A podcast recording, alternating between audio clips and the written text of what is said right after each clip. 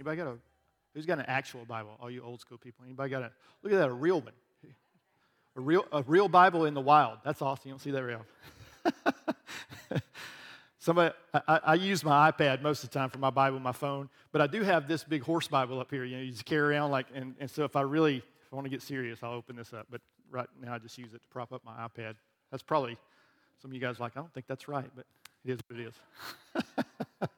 um, if you will, open your Bible or scroll in your Bible, whichever way works for you. Um, we're going to start in Mark chapter 6. I'm going to jump off with a scripture there. We've been doing a series called Wisdom and Power. Um, experienced a little bit of that power this morning uh, in how God was moving and words of knowledge and different things were happening, some really cool things that happened.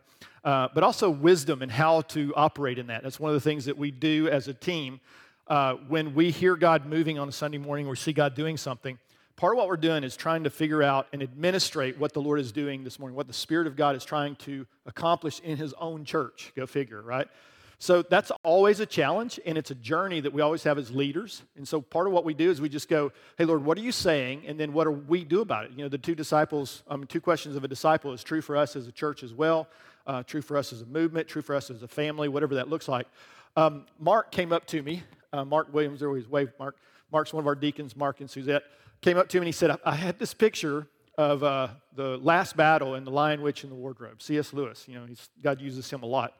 Um, but he said how, you know, when the battle looks to be lost, the, you know, the lion comes out, the lion of the tribe of Judah comes out, and he roars. And, he, and that roar does two things. It's a call to action for those who are fighting on his side, right? That, that you're not alone, he's with you. As a matter of fact, he's leading you right?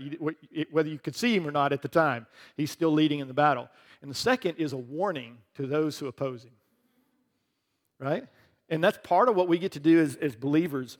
Um, there's this great story, it's fictional, but I wish it were true, about Bear Bryant recruiting this new, um, this new football player. Some of you guys have heard this, but he said, uh, um, he tells his son, he said, You know, there's that player that when he gets knocked down, he goes, he jumps right back up. And he goes, And that's awesome. He goes, Yeah, that's a great, I want to be that. And then he says, you know, then there's a player, when he gets knocked down, he'll lay there for a minute, but he'll gather himself and he'll go back up. And then there's that player when he gets knocked down. I mean, he's got a concussion, maybe one of his arms is broken, but you know, he just eventually he just musters what it takes to stand up and just get back into the game. And, and the guy's getting excited, you know, and he goes, I want to be that, I want to be that guy, coach. I want to be that guy. And the coach said, No, what I need you to be is that guy who's knocking all those guys down. And see, as Christians, what we do so often is we are playing defense. And it's time we stop doing that. It's time we stop playing defense and start playing offense because Jesus is playing offense. And if we're going to play on his team, we need to learn how to play offense. So we're going to talk a little bit about that today. One of the things I want to talk about today in this series, we've been talking about wisdom and the power of God and coming back together and what does the church look like if it operates in both those realms rather than just picking one, which so often we have. Um, but one of the questions that often comes is why don't we see more power? Why don't we see the power of God move in more ways? I mean, if God's if God is who He says He is, why don't He? Why doesn't He just come down and do what He's going to do? And you know, then you know all those people who oppose Him, they'll see it and they'll go, yeah, you know, we finally submit to Jesus and we become a Christian, right? And you would think that would be true, but I've seen people experience the power of God in a way that is absolutely indefensible. They cannot defend against the power of God and, and that God exists and that God is for them and all those things. And then watch them turn right around and walk away from God. And that blows my mind that somebody has the ability to do that. And it also blows my mind that Jesus doesn't chase them down and tackle them, right? Like, remember the, the rich young ruler comes and Jesus challenges him. He says, "Hey, what do I have to do to, you know, to be right with God and all this?" And Jesus said, "Hey, you need to, to you know, these commandments. You need to do the commandments." He's, "Yeah, I've been doing all those since I was a youth. Whether that's true or not, maybe, maybe not." Um, but he said, "Then, hey, sell everything you got and come follow me." And so what Jesus did, he wasn't making that, by the way, a statement to all of us as believers, in the sense that you need to go sell everything you got and give it all away and come follow Jesus. What he was saying was, this is the thing that has your heart. You love money and you love your stuff and it's got your heart. It's idolatrous. And I'm, I'm, I'm saying if you want to break free from that and come follow me, you're going to have to make a decision about who's in charge. Is it going to be your money and your stuff, or is it going to be me? It's really what Jesus was doing. And so he says, well, of course, you know, um, sure, Jesus, I can't wait to sell all my stuff and come follow you. I've been, I've been wanting to do that for a long, long time. Is that what happened? No, he, the Bible said he walked away sorrowful. And then Jesus chased him down and tackled him said, You will be a disciple. Right? And, and that bothered me. I'm like, you know, Jesus, if you really loved him. but love doesn't violate. And that's a beautiful thing. It's also a scary thing. And so, the same thing with us. If we want to walk away from Jesus, if we want to ignore him, if we want to pretend, if we want to say he's not real, you know, we, we can come up, we can justify it a million different ways, especially in light of he's, he's demonstrated himself to us in ways that we can't even really argue with. But we still have the ability to walk away, and that's a fascinating thing. And in Mark chapter 6, you kind of see this. Um, he's in, Jesus is in his hometown, and he says um, he couldn't do many mighty works there except that he laid his hands on a few, a few sick people, and he healed them. So he couldn't do many mighty works, but he was still able to do some. What's interesting was the way he did it was a point of contact where he touched them, which is an indication that the people he touched wanted him to touch them, right? So you see a, a, group of people full of unbelief, and this is what he says he marveled because of their unbelief. So, as a town, as a people, they couldn't get past the fact that Jesus had been this and now he's something different. And we have to decide was he just a man or is, or is he something altogether different? And so, this fascinating concept where he says, the Bible says that Jesus marveled at their unbelief. Like he's like, this is hard to capture, right? Can, imagine, can you imagine Jesus marveling at anything? And he marveled at their unbelief. He's like, I, this is, wow. And he couldn't do many mighty works there, even though he was the Son of God because he had put a limitation on himself. When he came to become as a man, he submitted himself to the Father. And if you go read the Bible, this is a fascinating thing, and this is helpful as you step into the, the power of God, walking in the power of God. Jesus submitted himself in the same way that you and I must submit ourselves to, to the Father. I was talking about that during our worship time. That Jesus didn't just go and do what he wanted to do. He didn't just go to all the hospitals and heal all the sick. That's not what he did. Everywhere he went, he was in submission to the Father's will and his purpose, all the way up to the cross where he said, Hey, if there's any other way, let this, this cup pass from me. But nevertheless, your will, not mine, be done.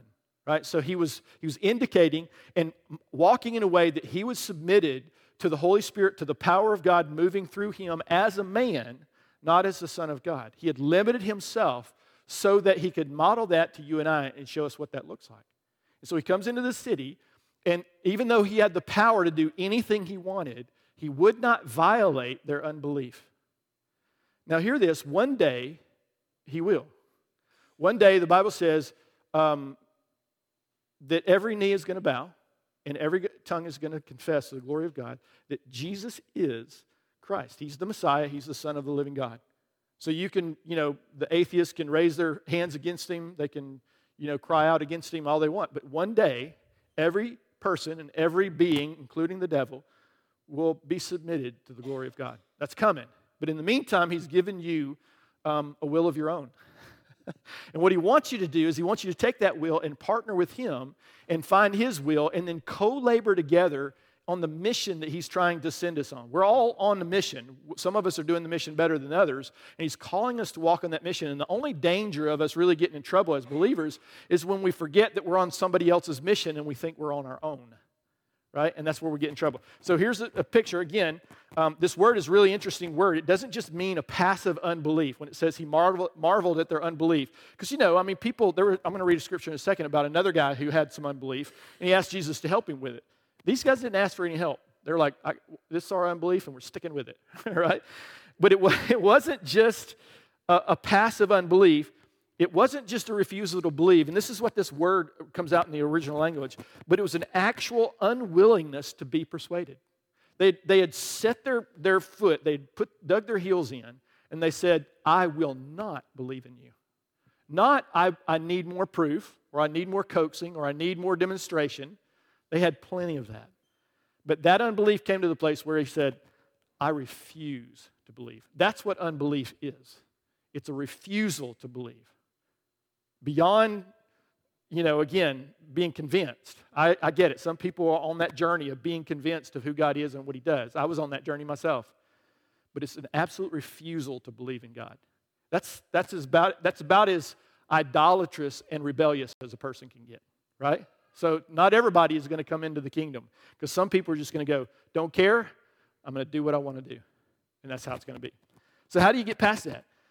Um, it's submission. That's the ultimate version. So, understanding submission to authority is really what brings God's power, is your faith It brings his blessing, it brings a movement into other people's lives. It blesses you, but also blesses others. So let me just read you this passage in Matthew chapter 8. I won't go through all of it, but it's the story of when Jesus was going to Capernaum, a centurion came to him. You guys know this story, and, and he's, a, he's a soldier. Uh, Mark and I talk about this a lot because Mark works, he's high level enlisted, and he works with a lot of generals, and he understands authority in a big way because he lives it every single day in that hierarchy of you know, military power. And this guy did too. He was a centurion, and he said, um, Lord, my servant's lying at home paralyzed. He's dreadfully tormented. Jesus said to him, I'll come and heal him, right? And this is what he said uh, Lord, I'm not worthy for you to come to my roof. He knew he was a he knew he was wasn't a Jew, and Jesus had come to the Jews, and so he was kind of giving Jesus a little bit of permission to say, "Hey, you don't have to come and create a controversy. I get it." And this is what he said. It's really interesting. He said, "All you have to do is speak a word, and my servant will be healed." And here's why he said that. It's very interesting. He said, "For I also am, am a man under authority." having soldiers under me, and I say to this one, Go, and he goes, and to another, Come, and he comes, and to my servant, Do this, and he does this. And then Jesus marveled again. That's what it says. When Jesus heard it, he marveled at his belief. Isn't that cool? The other passage, he marveled at their unbelief. This one, he marvels at their belief. And he says, He said to those who were following him, Assuredly, I say to you, I have not found such great faith, not even in Israel, not even in the people who know me best. Here's a centurion, a Roman, who didn't grow up with this, and he gets and he gets an understanding of faith that most of church people don't get. He goes on, it says, um, go your way as you have believed, so let it be done for you. As you have believed. He can't just, you can't just pick what you believe, right? This, it, belief has to have an object. You can't just, I believe, I believe, I, I have faith in faith. like you can't have faith in faith. Faith has to have an object. Belief has to have an object. And this man saw who Jesus was and he believed in him. It wasn't just I believe generally that you're a good whatever. He believed in him. So, so what does that look like? Here's 2 Timothy 3 16, 17. All scripture is inspired by God and profitable for teaching, reproof, correction, for training in righteousness. And here's why so that the man of God may be adequate, equipped for every good work. So God gives us his word, right? Jesus is the word, but he writes the word down and he gives it, says, hey, if you want to learn who I am and what I'm like, if you want to believe, if you want to grow in your belief towards me, here's how you do it. All the scripture is given so that you can grow, so you can be adequate, so you can walk in the power and the wisdom that I've called you to walk in. You can be mature as a believer if you'll read the Word of God and you'll understand it and you'll submit to it, right? Acts 17 is very interesting. It says the brothers immediately sent Paul and Silas away. Um, they went to Berea, and it says, that when they arrived, they went into the synagogue of the Jews. Now, these were noble minded, more noble minded to those in Thessalonica. And here's why they received the word with great eagerness. I know a lot of people, you know, on the power side, receive the word with great eagerness. But here's the interesting part it says, and they also examined the scriptures daily to see whether these things were so. So again, you can just go, I believe that God's going to do great things. It's wonderful. But that's abstract, and it's so easy to not, fo- uh, to not follow through because it's abstract. I say this about being on mission. Lost people are, are easy to pray for until you meet one of them and they get a name and they have a relationship with you and they're irritating and they drop the F bomb so much that you're like, can you use another adjective, please? Because that one's being worn out, right? or maybe they're selfish or maybe they're, you know, I mean, whatever their sin is, it, it's, it's all fun and games until they have a name and they're an actual person in your life, right? And the same thing is true here. I, I believe, I believe, I believe. That's great, but what do you believe? Because there are claims that Scripture gives us. There's claims, this is God saying, I want you to come do this with me, and here's what that's going to look like. Karen said, you know, God's goodness, God's kindness, God's move, His act in the world, it looks like something. It actually looks like something, and that's what we're getting at. So here's the thing. So often we come into the things of God as Christians with a bias in however we grew up. Anybody in here grow up heathen? Raise your hand if you grew up heathen. Uh, me too. I was 20 before I got saved, right? I was a good heathen. I was a very moral heathen, though. So most of my sin was on the inside. You couldn't see it because that's what you do in the South, right? Uh, how about growing up in the wisdom camp? Uh, Baptist, uh, Presbyterian, I mean, any of the mainline denominations? Anybody? Anybody grew up in a Pentecostal camp? Charismatics? Anybody those? A few of us, right? So I got saved into it. So here's the thing you typically go and you read your Bible with a bias towards whatever you were brought, in, brought up in. If, you, if you're heathen, you have a, a naturalistic worldview that you ha- it has to be broken in you, and you have to decide that you're going to believe a new worldview. It's not believing just for the sake of it, it's believing because there's enough evidence to believe. It's not, it's not just blind faith. That's not, God doesn't call us to that. But if you grew up in a charismatic mindset, you read the Bible with that filter in place. If you grow up with a wisdom mindset where the things of God, the power of God has been done away with, you grow up with that mindset, and that's the filter that you look at Scripture through until you see something different, until God challenges you to walk in a deeper, a deeper walk with Him. So here's the thing you cannot make God's word disagree with Himself, but you do it. I did it for so long. I got saved in grace, and then I'm like, don't need grace anymore. I'll do it myself. Woo, come on, right? I'll be holy. I'll do. Uh, boy, I failed miserably, right? But then I learned about grace, and I was like, oh, that's not what I thought it was, and I had to do something different. Here's, here's the Westminster Confession. I won't read the whole thing, it's really long, but here's a part of it. So, how do you go after the Word of God? It's simple. Nothing contrary to Scripture can ever be true. So, you read the Bible, and it becomes the basis for everything that you see. It becomes your worldview. As you read Scripture, it becomes your worldview. But again, the danger is you're reading Scripture with a bias. And so you actually have to make a conscious decision to let Scripture tell you the truth, even if you believe something different. So, Scripture, the Bible says it's like a mirror. You look into the mirror and you see what's actually true. And then it says, very interesting, you walk away from the mirror and you forget what kind of man you were. As men, we're better looking. You know, we look ourselves in the mirror and go, that's weird that my nose does that. But you walk away and you're like, I am amazing. Women do the opposite. Right? Women see those things and walk away and go, I'm, you know, I don't look good. I don't like my hair, whatever, you know, I have weird feet, whatever that looks like. But we all do that. We walk away from the mirror, forget what manner of man we are. That's why it's so important to stay in Scripture and read and let the Bible, let Scripture train you so that you can be adequate for and, and set aside and made purposeful for every good work, right?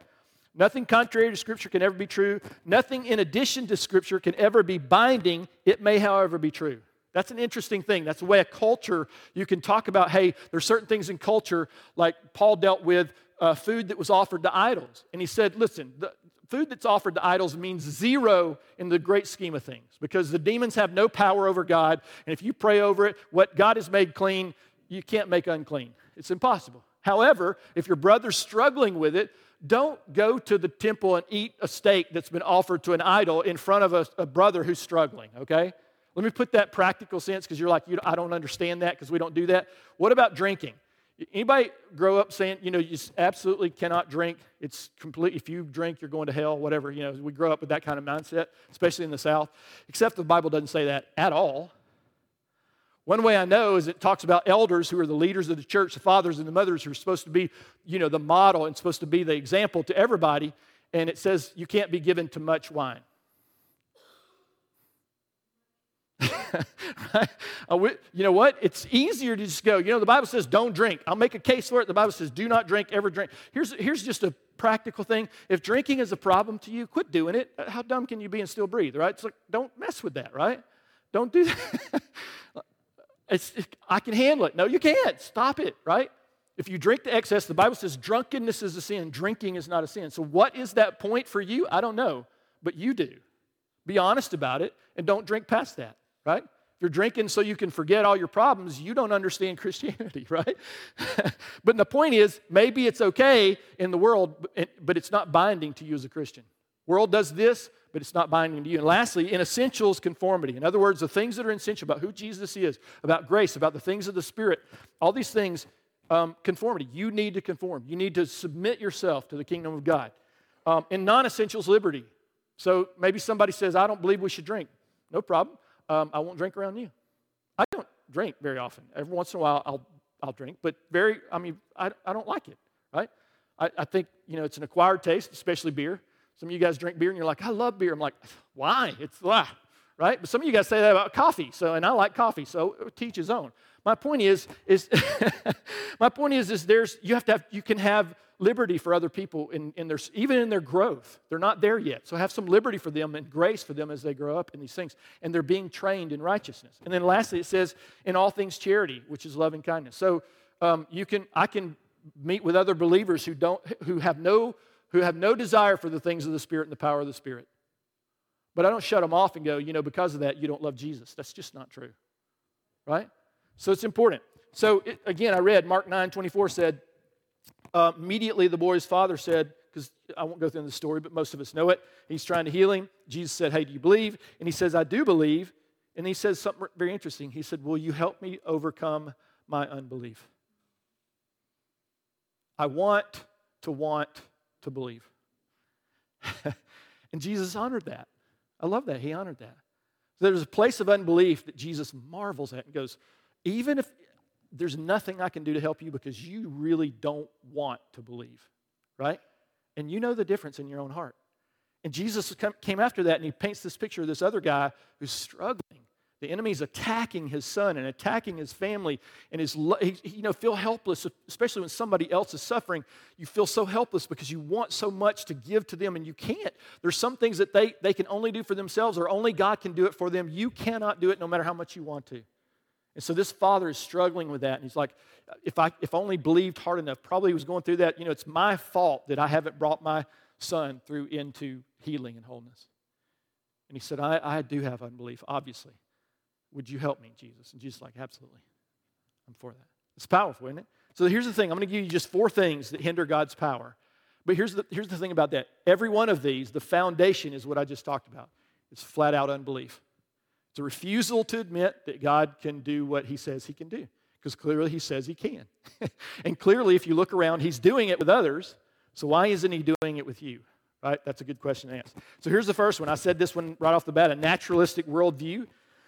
Um, it's a mindset that explains everything in natural terms and is extremely skeptical of anything supernatural. That was me. I had a naturalistic viewpoint, and when I saw God begin to do things, I was, I, I, I was skeptical. I'm like, ah, I don't know. I don't know if that's God. Until it started happening to me it happened to my wife, who I know very well and trust, and I started happening to other people. Before I knew it, there was more evidence than I could shake a stick at, and I was shaking a lot of sticks. Okay, and God brought me through it. But what I was doing, if I wasn't careful, I was I had become a practical atheist. I was saying I believed, but not really believing, and not really saying, God, I have unbelief, but would you help me with my unbelief? And it's a struggle. We have to get past that.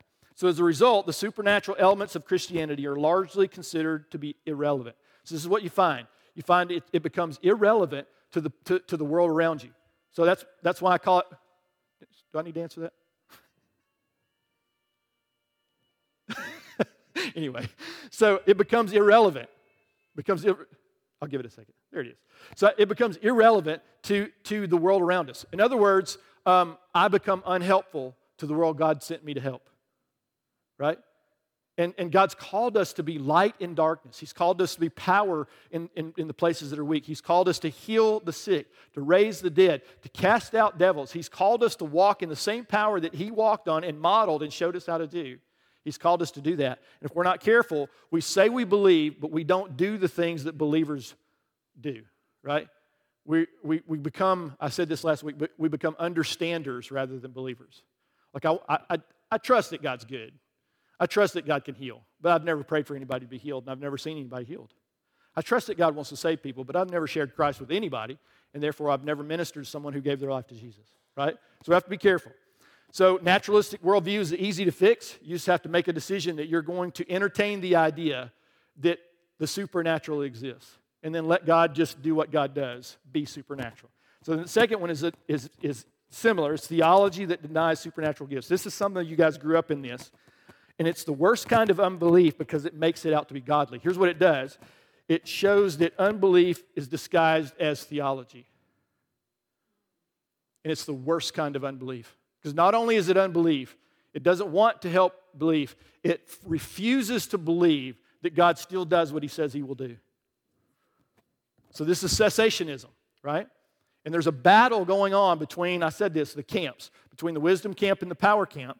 And, and the power camp is easy to pick on because oftentimes it's really immature, has been in the past, it's getting better, but it's immature, so it's easy to pick on. So there's a famous pastor who started a conference, and it's called Strange Fire. You can go look it up. I won't call him by name, even though Paul called people by name, so it's okay if we did. But he, he goes after the supernatural. And he says that these, that these people are doing more harm than good. And again, he's consistent with Paul because Paul said the same thing to the Corinthian church. But the difference is Paul went after them to try to help them walk in the supernatural power because they were doing it immaturely, not, not throw it away. So, so Paul's version was hey, don't throw the baby out with the bathwater, right? Let's save the baby, but let's do throw out the bathwater because it's nasty. And this other version is let's throw out the baby, the bathwater. Let's throw out the idea that there is a baby or is bathwater. Everything's bathwater. There's no baby in this mix. Right? And so, and that's very dangerous. So, it, this is in a nutshell what it is.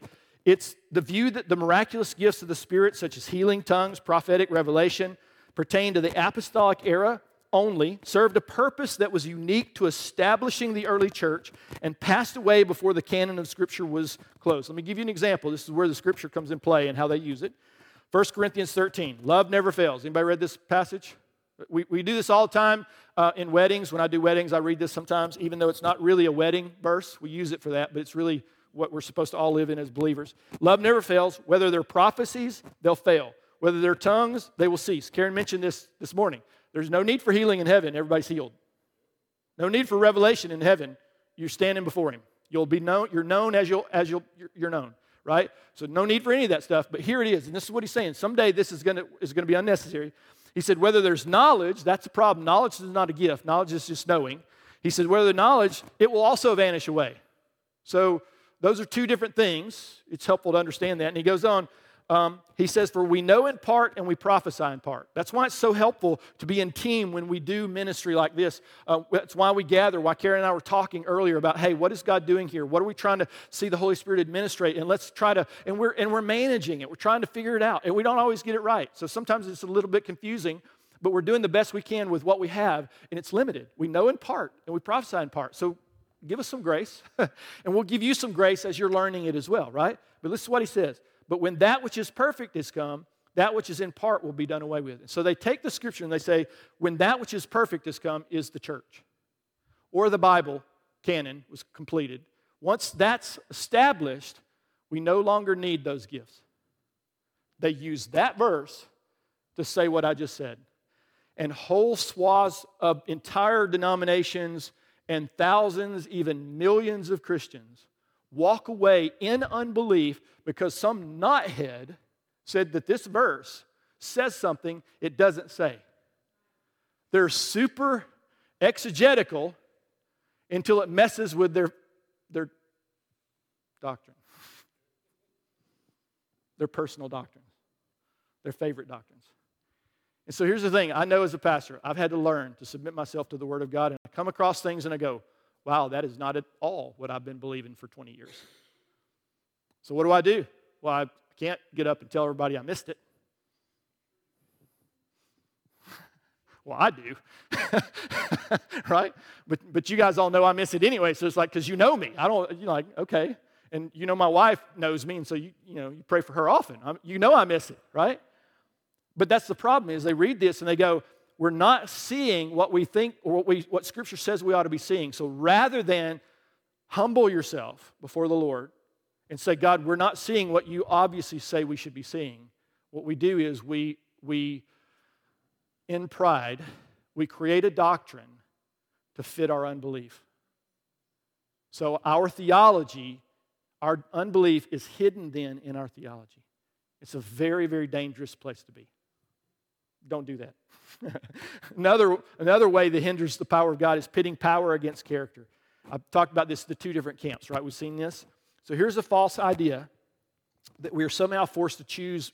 I hate to use the word binary, but because the world's trying to use it in a different way. But that forces us to be binary about the decision that I have to either have character or have, you know, the love of God or whatever. or, sorry, character or the power of God. So if I go after the power of God, then somehow I lose character. And the problem is, you've seen this. There's been excess. But there's excess in the wisdom camp as well. It's just easier to hide. So, what does this look like? Um, this is uh, very interesting in Scripture. Um, this is 1 Corinthians 12 31. And I want you to notice 1 Corinthians 12, 1 Corinthians 14, and there's one in the middle. I just started reading some of that. 1 Corinthians 13, the love chapter. But I want you to notice where the love chapter is sandwiched in, in the Bible. Because remember, Paul's writing to the Corinthians, he said, You're getting it all wrong. You're doing the gifts wrong. The answer is, you know, don't stop doing the gifts. Don't stop moving in the power of God. The answer is you're, you're doing it wrong. Here's the right way to do it. Remember, Timothy said I, I, the Word of God is ad, it's going to help make you adequate. It's powerful. It's a two edged sword, but it's powerful, and it'll help make you adequate. It'll get you there. So here's what it says 1 Corinthians 12 31, last part of 1 Corinthians 12, where he talked about the gifts. But earnestly, it's a very powerful word, earnestly desire the best gifts, and yet I show you a more excellent way. People who are from that other camp who don't want to believe in the power and the gifts of the Holy Spirit, they read this and say, But earnestly desire the best gifts, but you shouldn't do that because the better way is to love. It's not what he says, because here's why I know, because then it says, 1 Corinthians 13, won't read it, but it's love, maturity, Christ-like, Christ-likeness, right? Don't use the gifts outside of this, is what he's saying. The gifts should be in this category of love. And then verse 14, 1, 1 Corinthians 14, so 12 and 14, sandwiched by this one. First, first verse says, Pursue love, so, right? Affirming that. And then he says, And desire spiritual gifts. So, two places. He puts love in the place to say, Here's how you do it right but he sandwiches it in two places. He says it on the front side, says it on the back side, so they would not miss it, and yet we miss it. Right? Because again, our bias says, well, God doesn't do that anymore. So here's the thing I can't say that those gifts no longer exist if the Bible doesn't say that. So they're not in opposition. This character and wisdom, sorry, character and the power of God, wisdom and the power of God are not at odds with each other.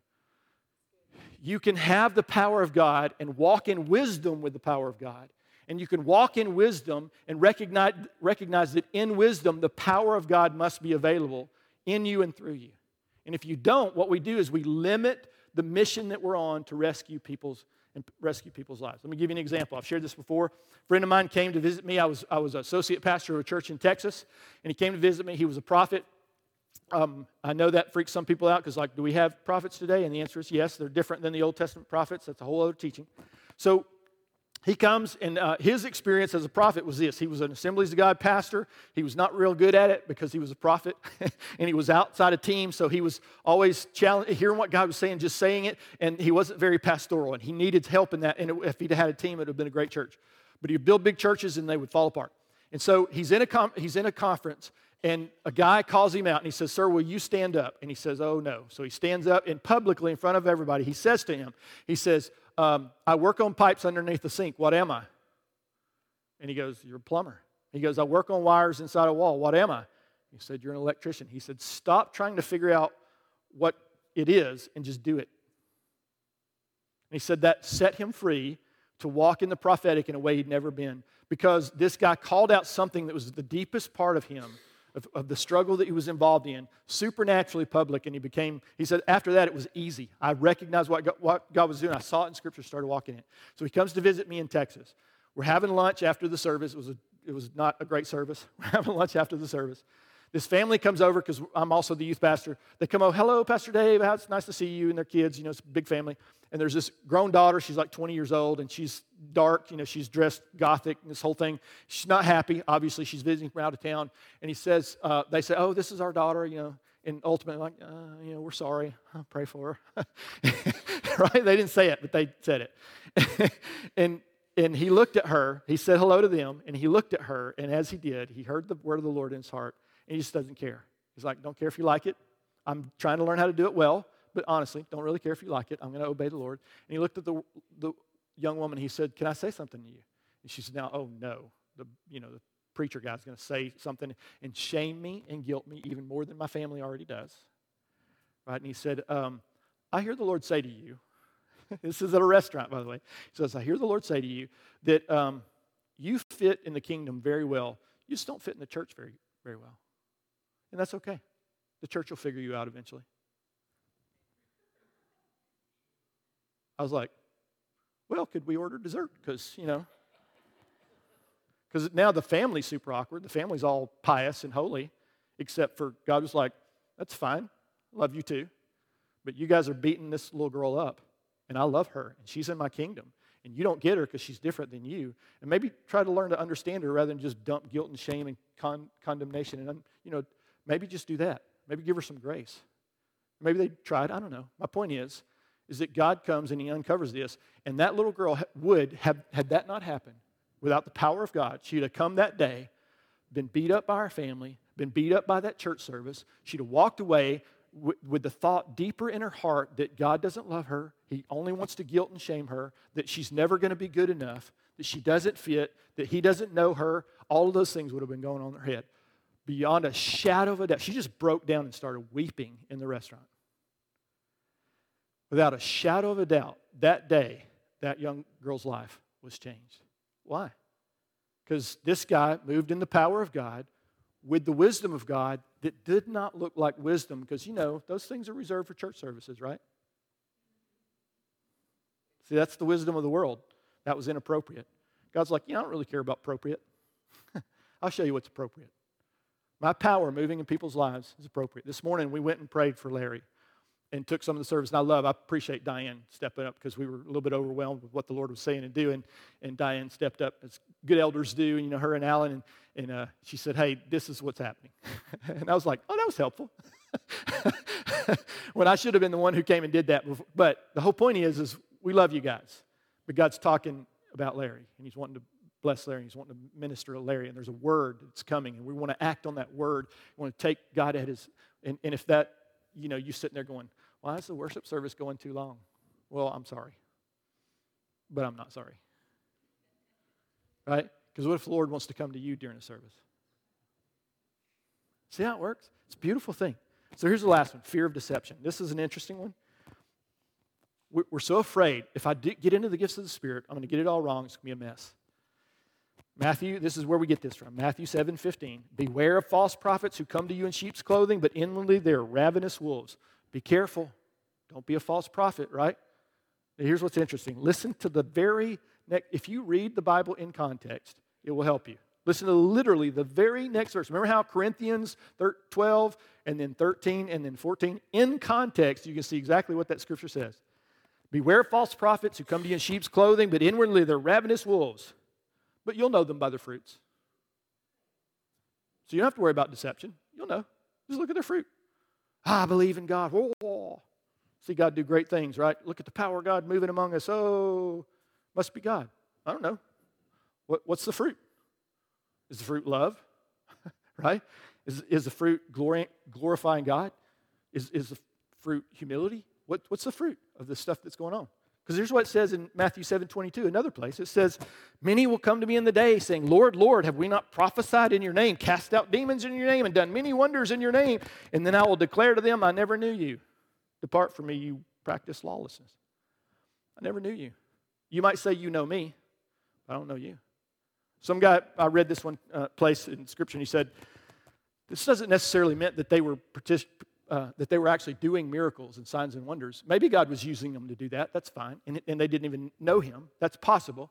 But more likely, they were in a company of people who were doing it. Right? They were known as power people.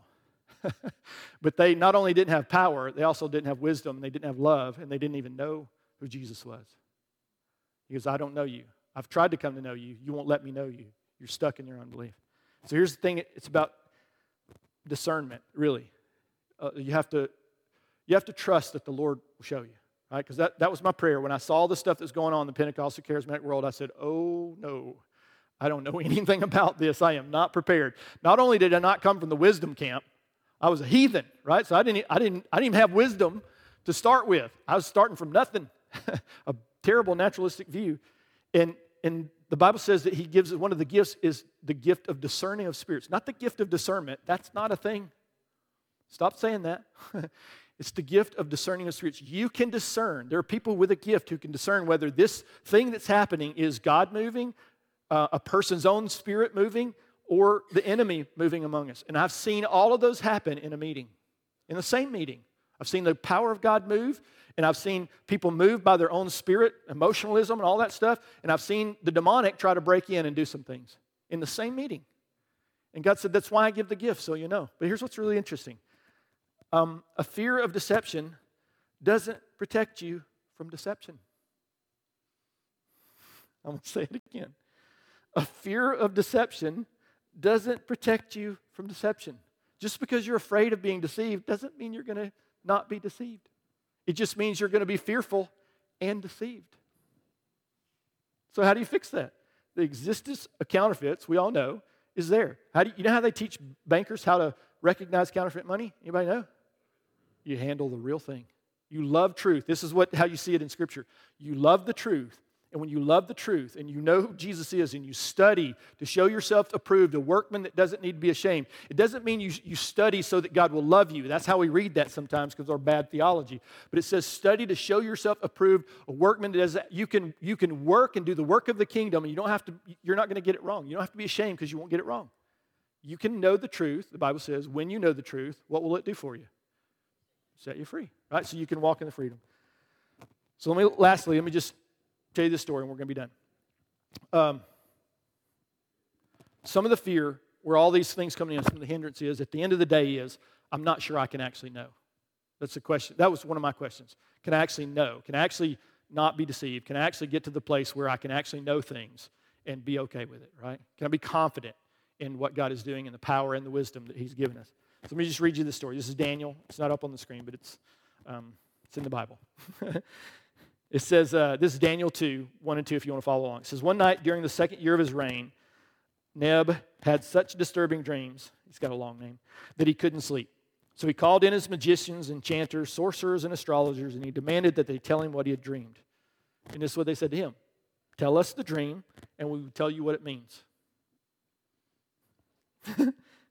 so this is what the king said to the astrologers. I'm serious. Now, this is a New Living Translation, okay? So it's paraphrased. I'm serious about this. If you don't tell me what my dream was and what it means, you'll be torn limb from limb and your houses will be turned into heaps of rubble. Whoops, right? it's, it's good to be astrologer until that happens, right? And then it says, uh, the astrologers, astrologers replied to the king, No one on earth can tell the king his dream. Could have been said, No one of earth could tell the king his dream. It would have been just as accurate. And no king, however great and powerful, has ever asked such a thing of any magician, enchanter, or astrologer. Brother, we have limitations. I'm paraphrasing a paraphrase. That's horrible, right? Don't do that. so the king's demand is impossible.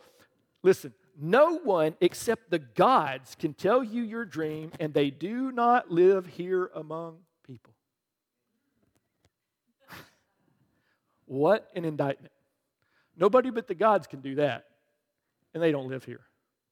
Except they do. In you and in me, right? Daniel 2:12. The king was furious when he heard this and he ordered that all the wise men of Babylon be executed. That'll clear out the universities, wouldn't it? anyway, it's another story. Verse 17 Then Daniel went home and told his friends Hananiah, Mishael, and Azariah what had happened. He urged them to ask, the, you think? Urge them is a good word. He urged them to ask the God of heaven to show them his mercy by telling them the secret. The secrets of God are tied to his mercy. That's interesting. So they would not be executed along with the other wise men of Babylon. In other words, are we any different? So are you? Are you any different than the people around you? Right? Verse 19. That night, the secret was revealed to Daniel in a vision. That night, the secret of God was revealed to Daniel. Then Daniel praised the God of heaven. He said, Praise the name of God forever and ever, forever and ever, for he has all wisdom and power. Isn't that an interesting verse in the Old Testament, right? He controls the course of world events. He removes kings and sets up other kings. He gives wisdom to the wise and knowledge to the scholars. He reveals deep and mysterious things and knows what lies hidden in darkness, though he is surrounded by light. I thank and praise you, God of my ancestors, for you have given me wisdom and strength, right? Or wisdom and power. You have told me what we asked of you and revealed to us what the king demanded. While your majesty, so this is, he's talking to the king now, while your majesty was sleeping, you dreamed about coming events. He who reveals secrets has shown you what is going to happen, and it is not because I am wiser than anyone else that I know the secret of your dream. Listen to that. It's not because of my knowledge, my wisdom, my study, the fact that I went to seminary or Bible college, the fact that I have a, a PhD. None of those things is how I know this secret. Because the only way know, to know this secret is to know the God who reveals the secret that only He knows. But it didn't come automatically. They prayed and they said, God, would you reveal this secret, secret so we also don't have our limbs torn from our bodies and our houses turned to rubble, right?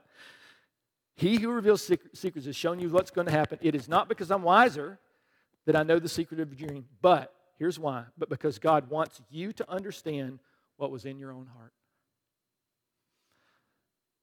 God wants to reveal the secrets of your heart, not to judge you, but so you know, so you can deal with the things that you didn't know were causing you problems and issues. God wants to reveal the secrets of your wife's heart. Why? because he loves her and he wants to minister to her through you. God wants to reveal the secrets of your work, your, your friend at work, their heart. He wants to reveal your, your girlfriend, whatever. He wants to reveal the heart. Why? Not so you can judge them, because again, remember the sandwich with love in the middle, right? The power of God has to have that sandwich. Otherwise, it's just two pieces of bread, and you know that's a biscuit. That's fine, but it's it's not a hamburger, right? And this is the point. God says, I want to reveal things, not because I want to judge you. If I wanted to judge you, oh, wait, you're judged already. That's what, you know, John 3 17 says, right? You've been judged already because of your sin. But I came so that you could be set free from that. So listen to this. Um, this is 1 Corinthians 2, back into the New Testament. We do, however, speak a message. Again, this is back to the Corinthian church. He's talking about the wisdom of God versus the wisdom of men. We do, however, speak a message of wisdom among the mature. So, a message of wisdom to mature believers, but not the wisdom of this age or the rulers of this age who are coming to nothing. No, we declare God's wisdom, a mystery that has been hidden and that God destined for our glory before time began. None of the rulers of this age understood it, for if they had, they would not have crucified the Lord of glory. They, they didn't get what Jesus was doing, or they wouldn't have done what, to him what they did. Verse 9, however it is written, and I want you to hear this. If you haven't heard anything I've said today, hear this scripture.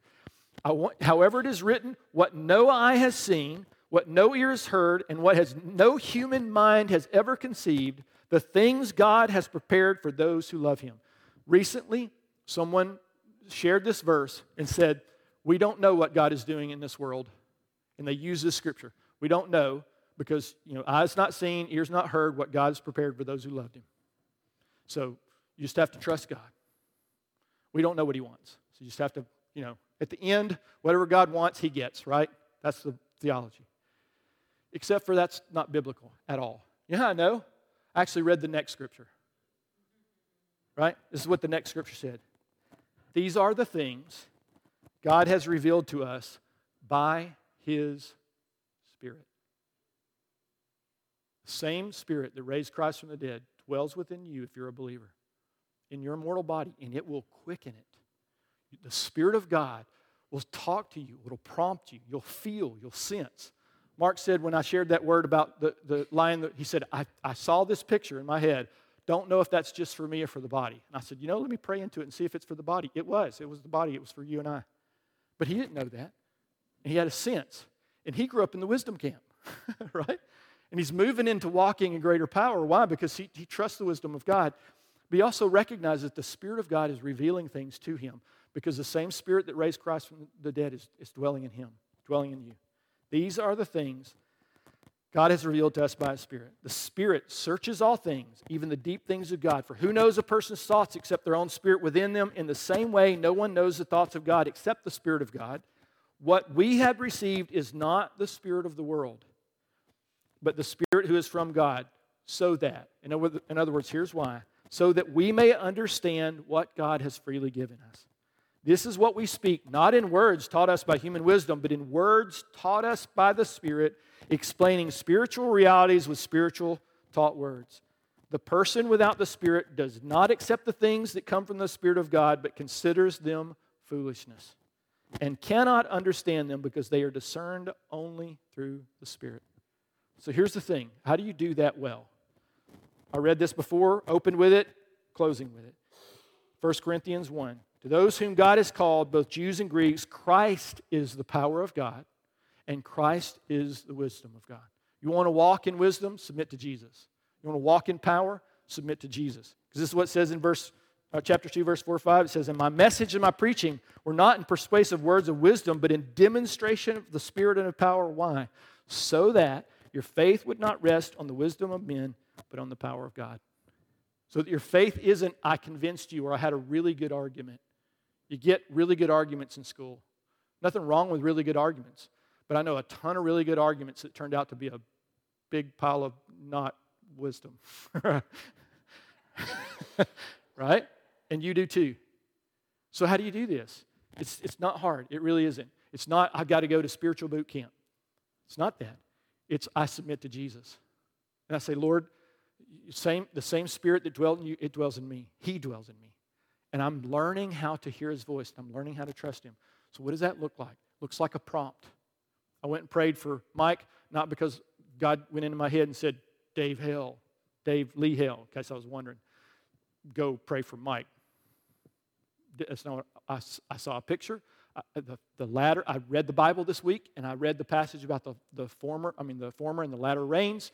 And as I was sitting there, and I was, my heart was for Mike because he's struggling with that problem with his knee even after two years. And we're like, ah, if I could just heal Mike, I'd just go do it right now. But I, in my own power, I can't.